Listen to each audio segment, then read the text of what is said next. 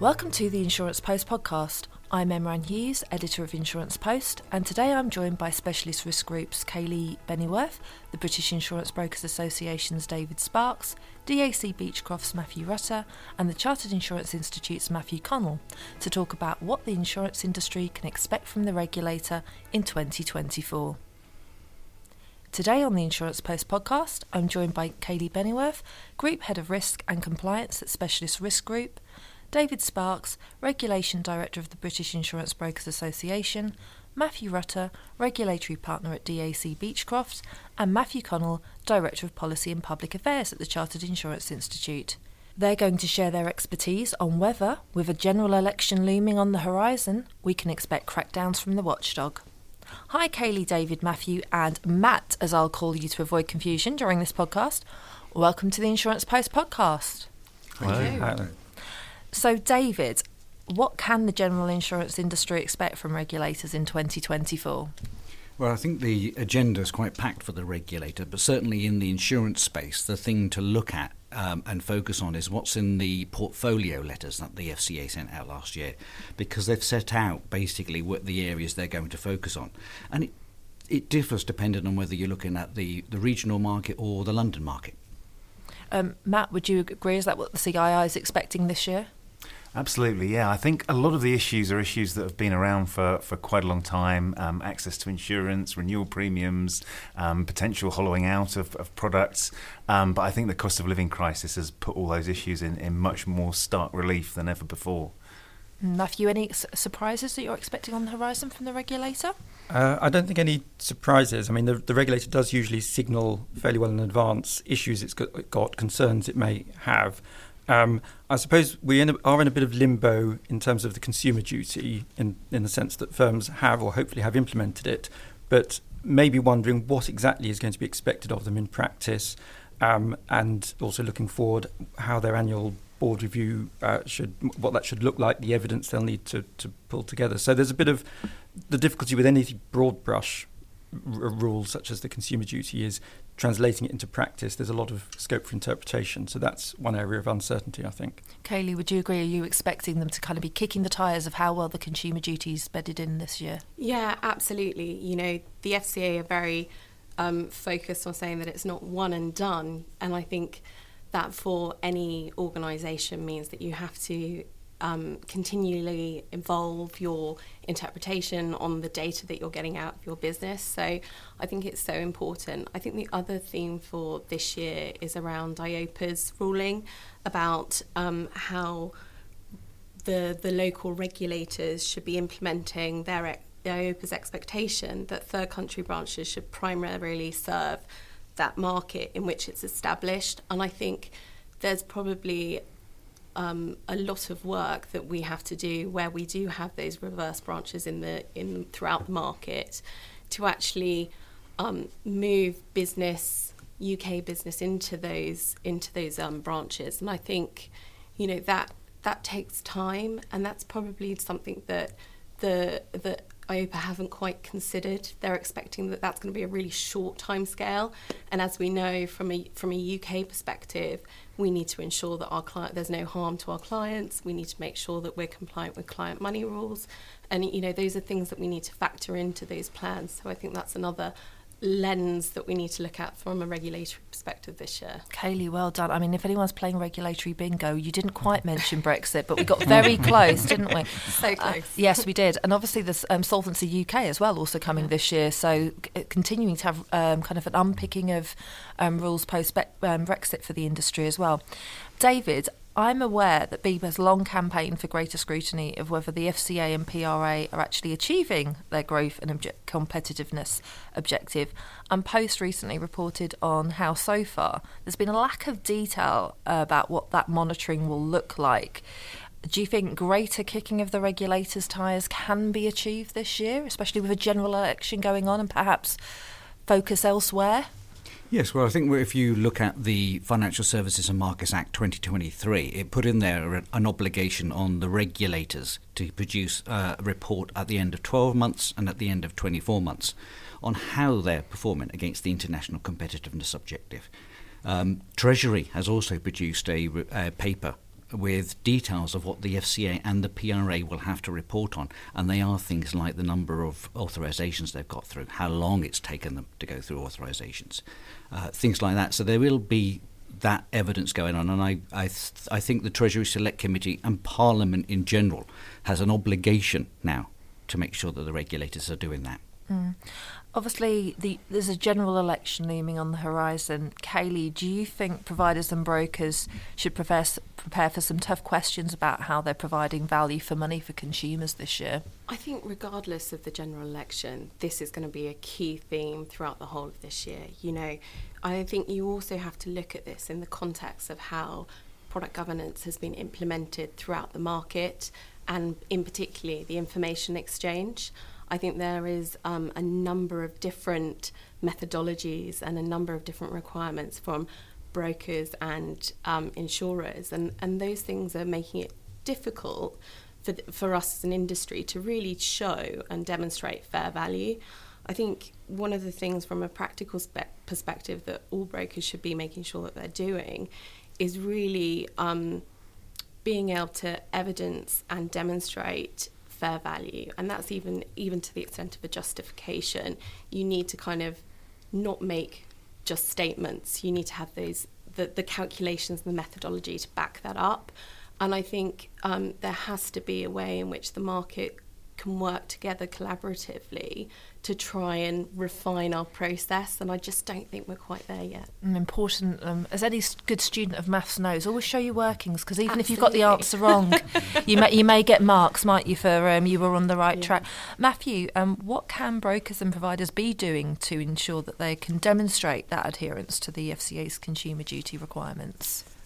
Well, I think um, particularly in the area of, of fair value, and as you said, uh, it, um, it's about showing your workings. It's about being able to demonstrate what you're doing and the MI you've collected, and that it's relevant and appropriate MI, um, and, and that you've reached a reasonable conclusion.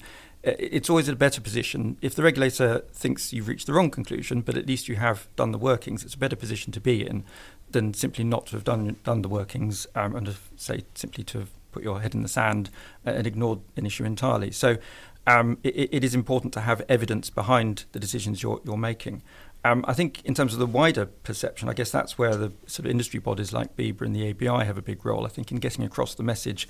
Um, I, mean, I was just reading in the papers at the weekend about uh, you know record uh, in motor insurance premiums, for example, but nowhere there was the message that, in fact, motor insurers are losing money on this product. So I think both of those bits need to, to be there to, I think, to understand or in, in, improve public understanding uh, around the value that there is there in, in insurance. Mm. Uh, uh Matt, I mean, talking about pricing, um, the um, Post um, had an exclusive interview with Matt Brewis um, at the start of the year, um, and he confirmed that he will, the FCA has concerns around premium finance. Mm. what what can the industry be doing to kind of better articulate, you know, what is being factored into the cost of insurance in 2024?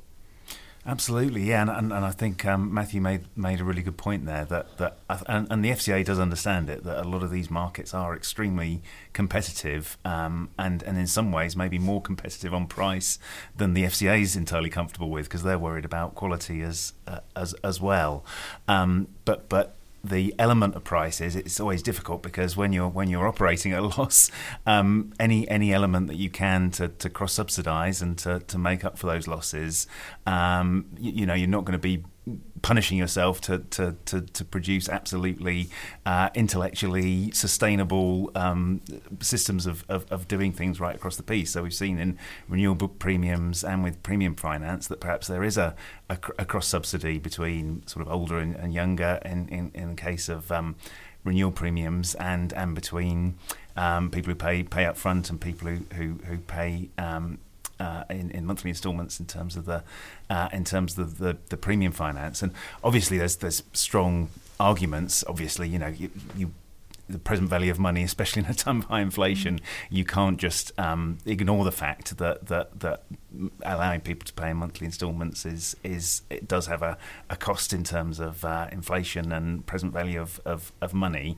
Um, but then where the FCA wants is, is to go even further and, and demonstrate an absolute link between, you know, well, how much is inflation um, uh, uh, uh, an issue for, for, for insurers. How much is the credit risk when, when it's possible to withdraw cover um, quite quickly? It's not like a, a mortgage or a, a, car loan where you've got to repossess something or anything like that. Um, and so I think I think there is a danger there though that that where the FCA says on, on each individual element, everything has to be completely sustainable and you know kind of economic textbook um, accurate in terms of what's being priced.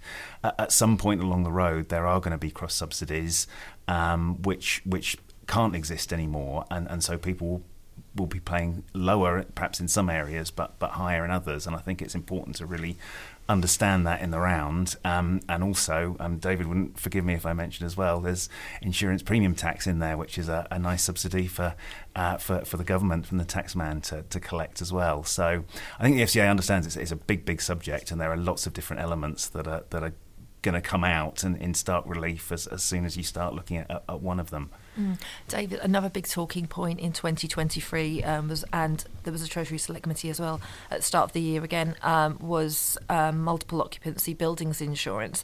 Do you think a crackdown on broker commission could be on the cards, or has the industry done enough to swerve that risk? Yes, well, certainly one of the things that we've been working on is a framework for brokers to actually demonstrate fair value in that. And I think one of the issues that we probably do had, or do have, I should say, is the that maybe brokers weren't so good at selling themselves to the regulator in what they do. And actually, what we were seeing is even prior to the FCA getting involved, brokers were calibrating their commission down for multi-occupancy premises because of the uh, understanding of, of the nature of it. So I think the consumer duty was something that they were demonstrating even before it was actually due. But let, us take the whole of the, the premium finance world in, in context of what's going on in a wider application. So you've got the uh, Consumer Credit Act, which is 50 years old now. Um, and the government has said they will be doing a major review of it. So you've got premium finance as part of that. Um, but if you look at the, the, the rules for insurance now, we need to actually give what the premium is without premium finance, what the premium is with premium finance, what the difference is, and actually a statement saying if you use premium finance, it's going to be more expensive than, than if you pay in, in total. Um, so we've got those things to worry about. But it's not just our sector. It's, it's important we understand the wider picture. So um, buy now, pay later has become something of an issue, mm. um, and it's moving into regulation. Um, there is the whole issue around financial inclusion that we need to be thinking about in terms of premium finance. And actually, um, and it goes to, to uh, something Matt said, we, have got to remember that in the insurance context, um, some customers are subsidising other customers because that's how you get the money to pay claims.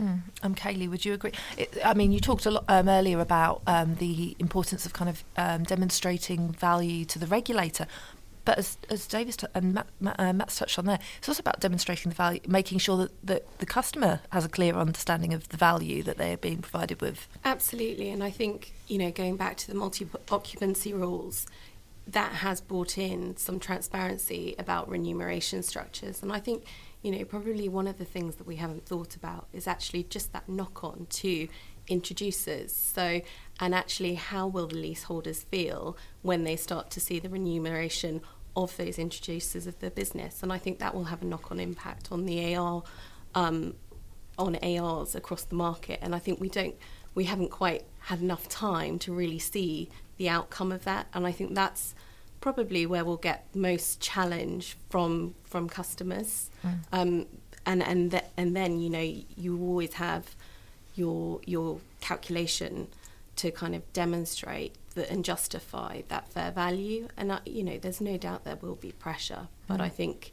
Um, you know, there's a lot of work to do to just kind of really harness that demonstration. Mm, so a lot coming from the regulator this year. Um, I mean, we could talk about regulation all day, as I'm sure we all, um, as everyone in their roles I know um, does.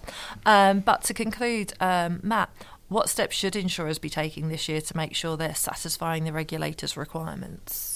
I think it is about showing you're working. It's about showing that you are in control of, of all aspects of the of the business. Um, AI, you know, how you use AI, what you know that the system's doing, and, and, and where you know it's it's it's not performing as it as it should. You've got a really tight grip on on, on that kind of governance. Um, distribution chains, we've we've we've already talked about. Um, it, it really is about being able to present that, and I think firms are going to see a lot more data requests from, from regulators. That's going to be a real pinch point for, for regulation. But unfortunately, I think that is that is inevitable until until insurers can tell a really good story right the way across the distribution chain. Matthew, what what are you advising insurers do this year to stay on the right side of the regulator? Um, I think we're really trying to advise them to try and look one step ahead. Um, I mean, as it happens, we've just launched 160 or so predictions about the insurance market, different sectors of the insurance market, quite a lot on regulation, as you might expect, and AI and cyber. Um, and more broadly, I'd encourage insurers and brokers to try to read the runes, look at speeches from the FCA, uh, as David said, read the portfolio letters, try and see what the, you is coming down the track. So you'll you'll be able you're a bit more on the front foot, being proactive and not hopefully reactive to things the regulator does. Mm, David, last word to you. What what what's BIBA telling their members to do to please the regulator? Well, well, certainly, I think it's to having that cooperation with the regulator is important, and and actually, as as Matthew said, the, the consumer duty is a big part of that, and as are the portfolio letters. These are the areas we're going in, and there is a difference between the wholesale market, the London market, and the regional market mm. as well in terms of what the FCA expects of them. But there's also some changes we haven't had yet. So the senior managers and certification regime, there's been a review. We haven't heard the outcome of that. Uh, on the appointed representatives market, we haven't had the government's view on that review. So where are we with that? And that could all influence how firms operate in the coming year. So I think there's still a lot outstanding. We don't know. Um, to be able to think about what they should be doing. But certainly that cooperation, that certainly showing your workings, as you quite rightly say, is important to uh, make sure when you have that conversation with the regulator, you can show what you've done. Mm. So show your workings and make sure you do your homework by reading what the regulators um, putting out there. That brings us to the end of this episode of the Insurance Post podcast. I'd like to thank our two Matthews, Kaylee and David, for joining us and sharing their insights on what to expect from the regulator in 2024. As always, also thanks to you for listening to the Insurance Post podcast. If you enjoy our show, please rate and review us on Apple Podcasts and make sure you never miss an episode by subscribing to Insurance Post and following us on Facebook, LinkedIn, and X. Make sure you come back next week when we'll be talking about Valentine's Day and high net worth insurance. Until then, this is Emma Ann Hughes signing off. The Insurance Post podcast is a product of InfoPro Digital.